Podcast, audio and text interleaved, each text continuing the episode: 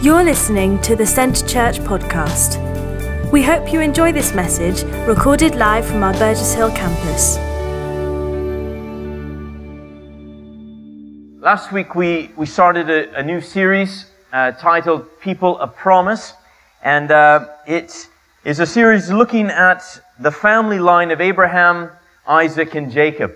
And uh, here we, we look at this family that was riddled with issues and problems, and yet they were a family that God spoke a promise repetitively to this family line. And uh, you and I actually, through Jesus, fit into the same promise that was given to Abraham. We actually live out through Jesus Christ. And uh, God's word, when He gives a promise, when He gives uh, a statement to us, to Abraham, to throughout Scripture, we see God speaking uh, we see that it's something to offer a hope and something to offer a, a clarity of, of, what is to come. Uh, promise, as we looked at last week, is, uh, is something that uh, gives this assurance. However, when we study the, the promises of God, we often see that there's a, a participation required on our front. God speaks a promise, but it isn't that it's a passive promise that we do absolutely nothing and God will do his part and there's you know, it'll just happen. Often we see in Scripture that God said, look, this is what I'm saying, but there's a, there's an interaction I'm requesting of your part.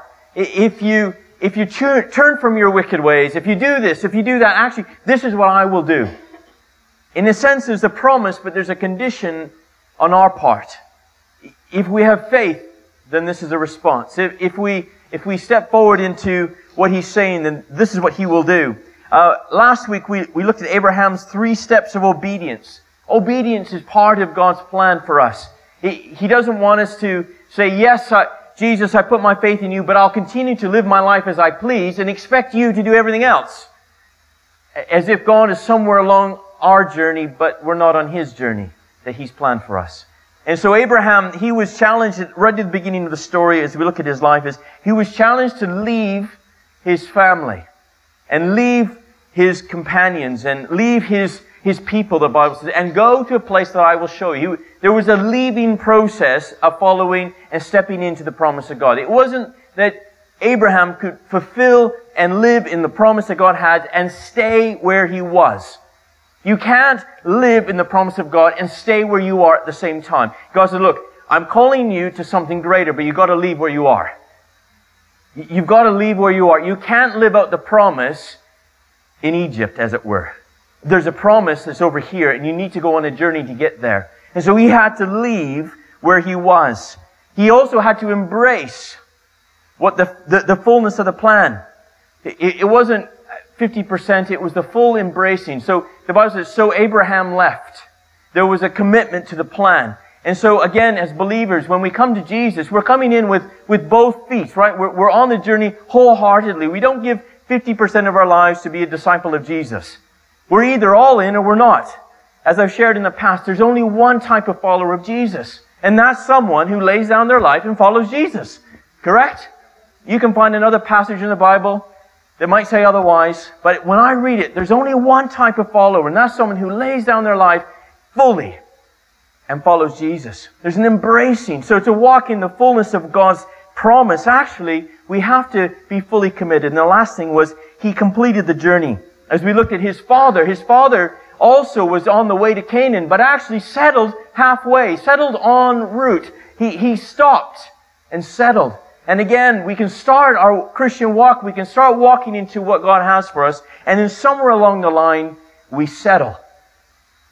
We, we, we buy the house, we, we have the family, we, we do whatever happens in our society, and we settle for something that if you look back to what God has spoken to you earlier on, we say, actually, there's, I, somehow I haven't got to that destination. I've stopped somewhere along the line. God calls us to not just be starting the race, but to finish the race. Right? To finish the race, to, to be on track, to keep going. And God is so gracious He's so gracious that he, he, he doesn't, you know, when we, we fall short, he doesn't, he doesn't kick us while we're down. He encourages us to get back on our feet and keep moving forward towards the destination he's called us to. Today we're going to go back to the story of, of Abraham and, and some of the challenges he faced in the fulfillment of the promise given by God. If we remember that a promise is an expressed assurance on which expectation is based. A promise speaks of something that is to come, isn't it? And, and so to hold on to a promise requires faith on our part because we don't know God's exact timetable. Now, I've discovered in my walk with God that probably God's timetable and my timetable are the most opposite. How many have discovered that as well? We like to think that God has spoken it, so it should happen now or in the very near future. And there's an element that, yeah, that's true. When we put our faith in Jesus for the first time, He comes in and that promise of him coming and living in our lives happens immediately. It's true. But then there's the not yet part of salvation equally, where we are, we receive this transformed new spirit, but actually it has to live out and the fullness of the promise of salvation won't be fully re- received until we we die or Jesus comes back. Either way, that's the fulfillment at the end of our life. We then stand before God, and the fullness of salvation comes to a complete process. And so we still live, even in salvation, in a promise. And the Spirit's been given as the guarantee of what is to come. Correct? Is this not what we see in Scripture? And so, in Genesis, we see, we're going to go back to the promise of what Abraham received as this promise. The Lord said to Abraham, Go from your country, your people, your father's household to the land I will show you. This is Genesis 12. I will make you into a great nation. I will bless you. I will make your name great and you will be blessed. What an amazing promise. I will bless those who bless you and whoever curses you, I will curse. And all peoples on the earth will be blessed through you. And this is where we see Jesus coming as a prophetic word. We are blessed through Abraham's line, through Christ all peoples of the earth.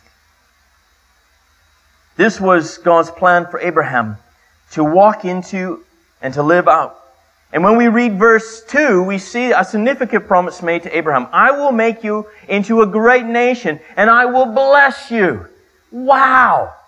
Now that promise would be amazing if he had already 30 kids. Right? You're thinking, yeah, I see it happening already. Man, Great, we got lots of kids, lots going on, busy family. But we see actually a bit of a, a problem because as we looked at last year, last year, last week, maybe felt like last year, but last week, God had already, we already see in scripture in verse 11, or chapter 11, boy, come on, Tyler, that his wife, Sarah, was childless because she was not able to conceive. So we see right now that this promise is, that was given to Abraham, I'm going to make you into a great nation. Whoa, you're going to be huge. Wow, you're going to, people are going to be all over the place.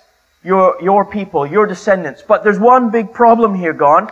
Um, my wife is not able to have children. She, she's barren. There, there, there's a problem in this fulfillment. And so the very first challenge that Abram faced in living on the promise was acceptance of the, of the promise. You see, there's a present reality, and, and I think for you and I, God says, when we look at Scripture and we really understand what God says of us and what His plans are for our lives, we often have a contradiction between what we see in Scripture and the reality in which we're living. Right? We often see this gap that's, that's there that can almost seem insurmountable, and we have a choice like Abraham had is, do we take this word that God speaks to us and do we think this is just a fairy tale or do we actually accept it to be ours?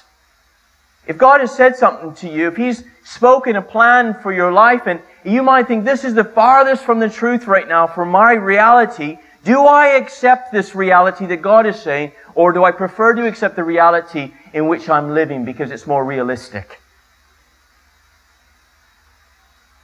We have a choice.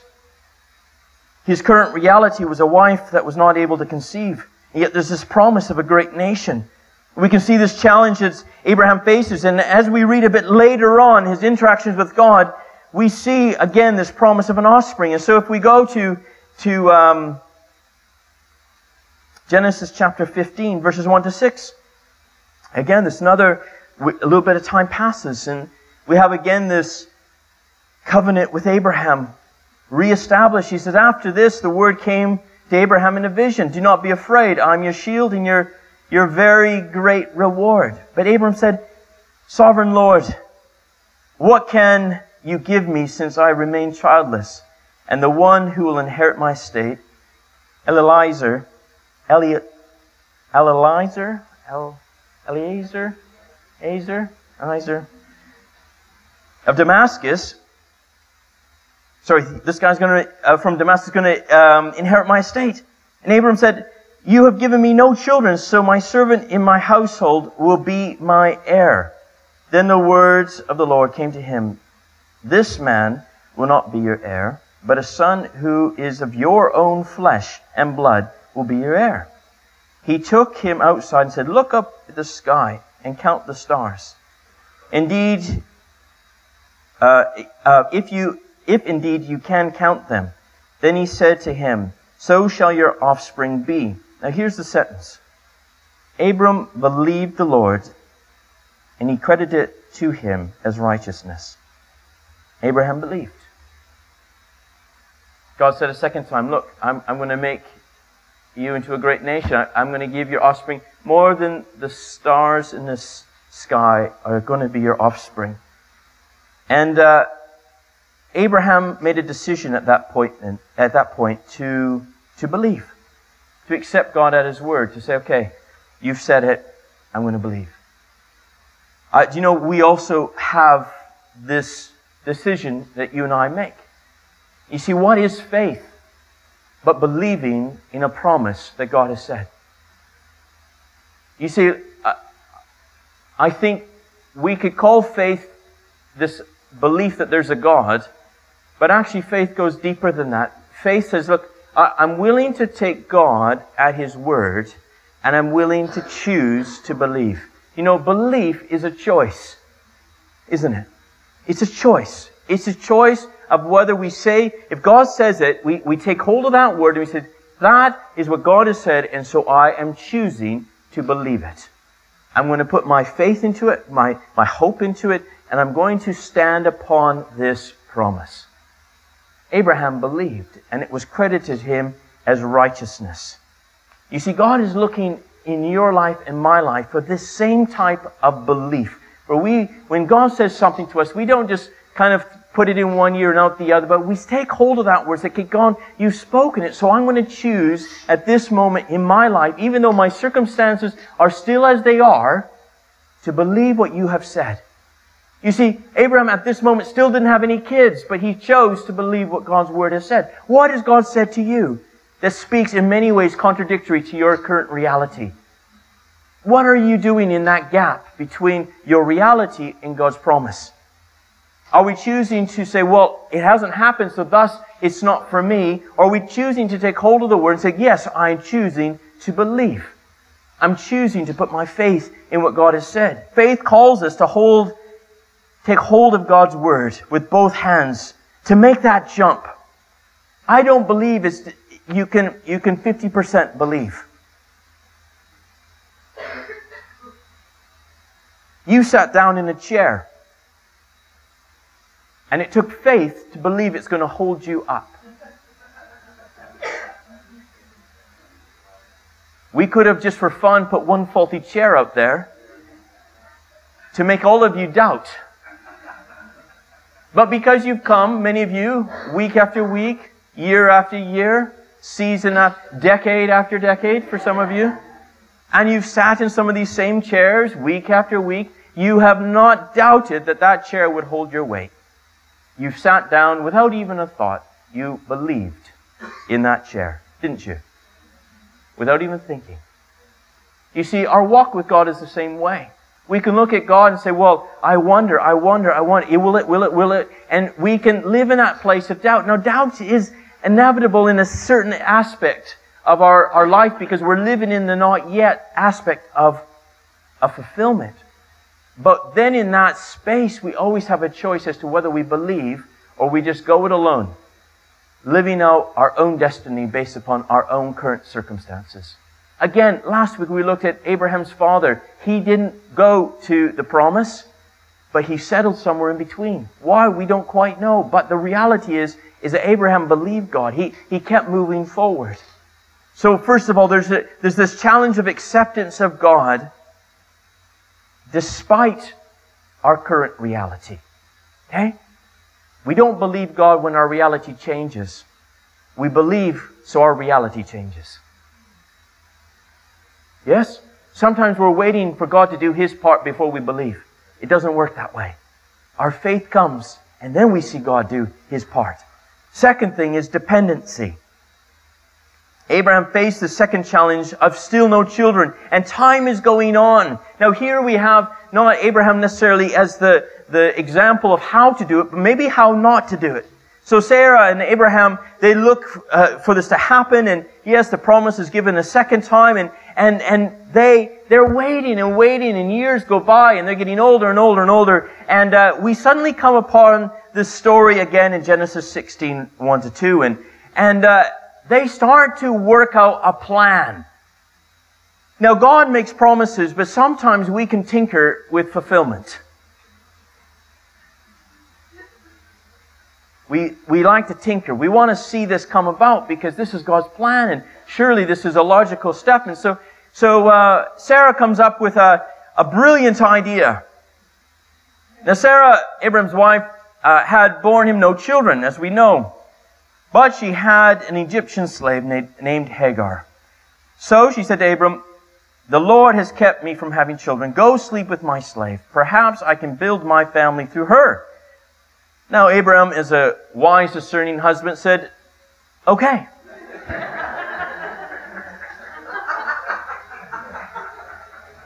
Abram agreed to what Sarah said.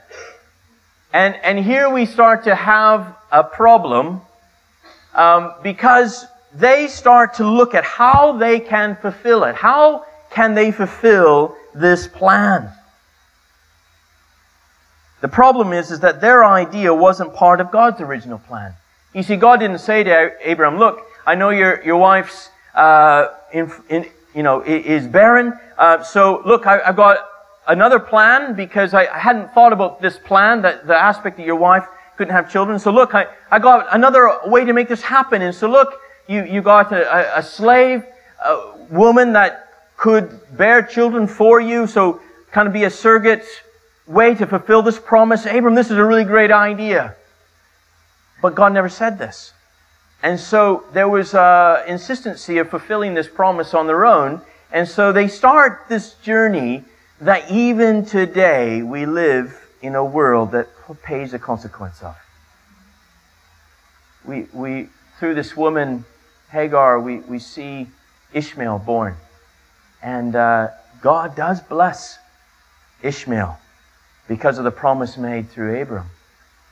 But it's been a, a, a thorn in the flesh of the promised Isaac and offspring onwards because of the blessing. But now there's this tension that's gone on century after century because of a misstep on the part of Abram, a lack of dependency for God to fulfill the plan in His timing. You see, when we step outside of God's will and we try to invoke our own destiny in the promise, our, we try to make it happen, when we try to make God's will happen, it always leads us down the road of heartache even if it feels like it's in good intent, it seems so logical. I mean, it seems so logical to Abraham. Why wouldn't I sleep with your, your, your servant? Why wouldn't I do that? Well, there's a lot of reasons why you shouldn't do that. But in so desperate to see the fulfillment of the promise, I'm sure Abram overlooked maybe the obvious question marks that should be there. And sometimes we overlook and we compromise what would otherwise be our convictions because we're so desperate to see something happen. I've seen young ladies and young men so desperate for that, that, that love of their life that they're willing to compromise beliefs of, of having a Christian partner just because they just so desperately want that relationship. And so there was a word or there was a promise God gave them. And so they're so desperate that they'll just, they'll just latch on to anyone, missing what God has. I've seen people in ministry that's so desperate to, to get to where they want to go that they'll start to go down their own path only to find out they're not ready and it destroys them in the process. You see, Moses, God spoke this plan of, you know, he was saved for a, a purpose of redeeming or, or rescuing the Israelites. And yet he saw his plan and he saw the fulfillment that somehow could come through him intervening in his own time. And that was disastrous. He had to run for his life because he went about it in a way that wasn't God. The lesson Abraham and for us is dependency upon God for the fulfillment and to resist the urge to take control. God isn't looking for us to take control. He is looking for us to be dependent upon Him being in control. And so whatever you're going through, whatever promise, whatever gap you're in right now between your reality and God's promise is to just hold on and be dependent upon Him and don't rush it. Oh, we want to rush it, don't we? Which leads us into the third thing, which is the endurance. I, do you know what? I, I've discovered that I really like the sprint versus the marathon. Not that I'm good at either. But 100 meters comes and goes pretty quick, even if it's a slow jog. I remember at school, I don't know if you ever did athletics at school, and in our school, uh, especially in the later years, we had to participate in all the events. And some events are fun, like you throw things, like javelin and stuff. But then the runs, the races, it really, it really weeded us out as to who was the athlete and who wasn't. And I remember, you know, the 100 meter kind of challenges, and I would trail somewhere behind. But then we'd go from 100 to, what's the next one? 200, 400, 800, 3,000, 1,500, 3,000. I remember doing the 3,000 wishing Jesus to come back.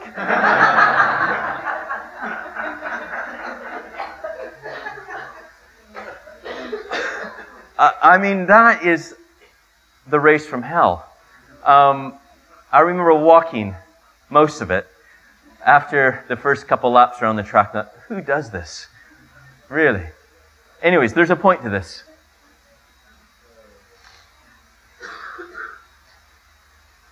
when we walk with God, more often than not, He's looking for us to be patient for the long distance, not for the short term gain.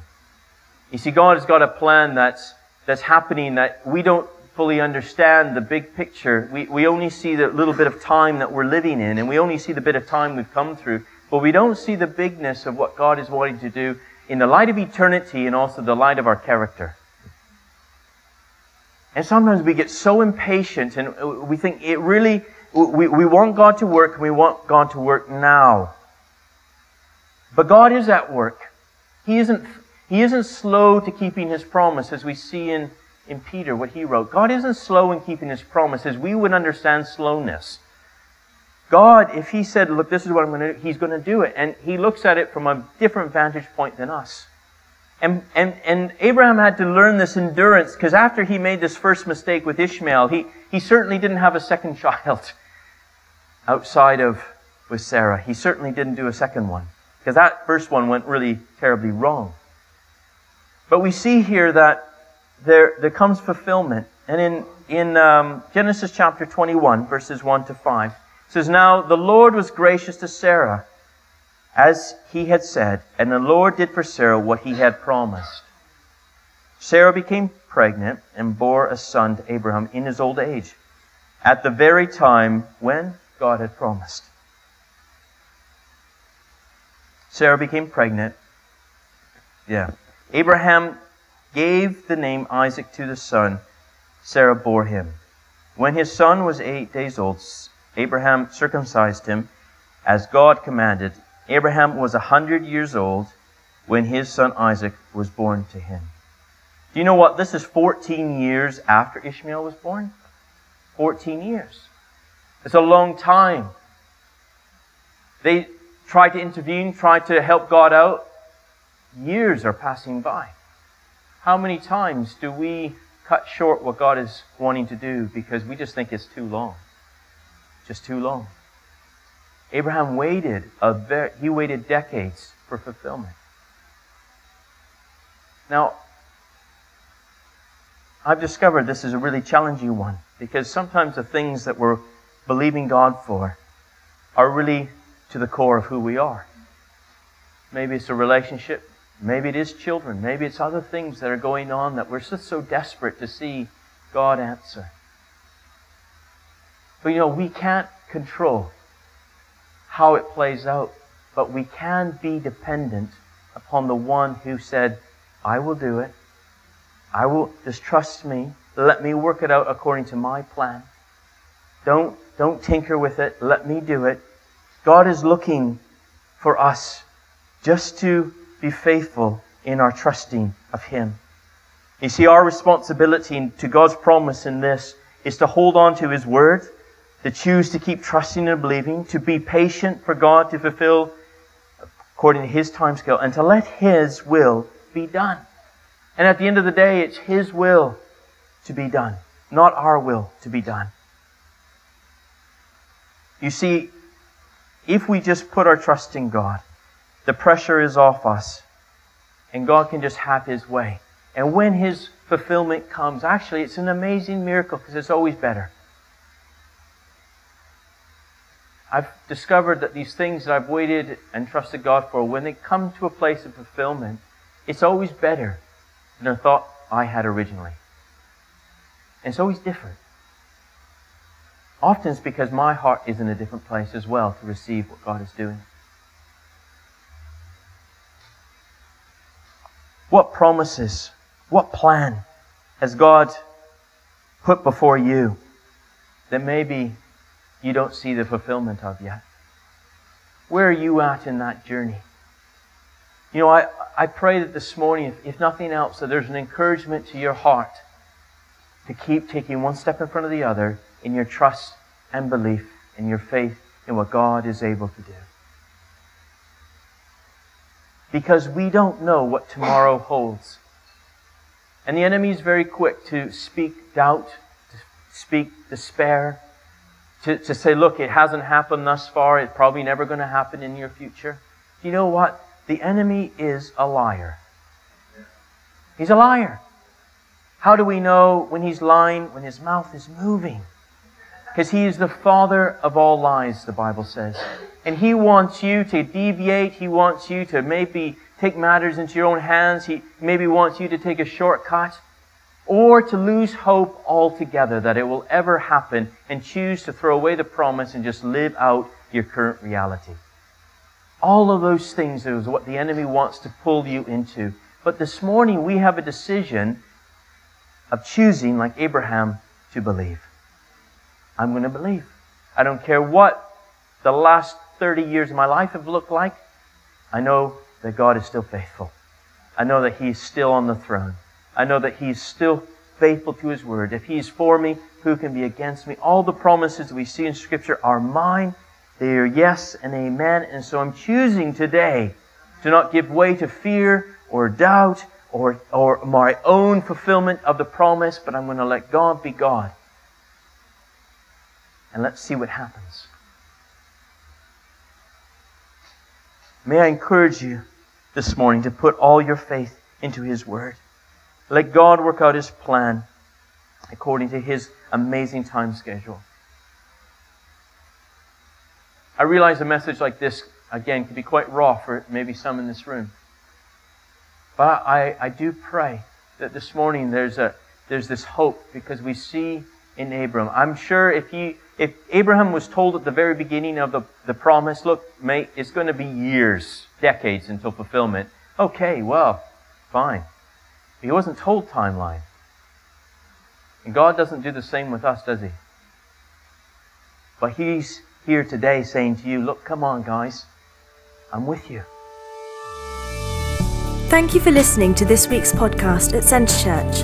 One church passionately loving God and people in Burgess Hill and Brighton. To get the latest news or for any other information, check out our website at www.centrechurch.uk.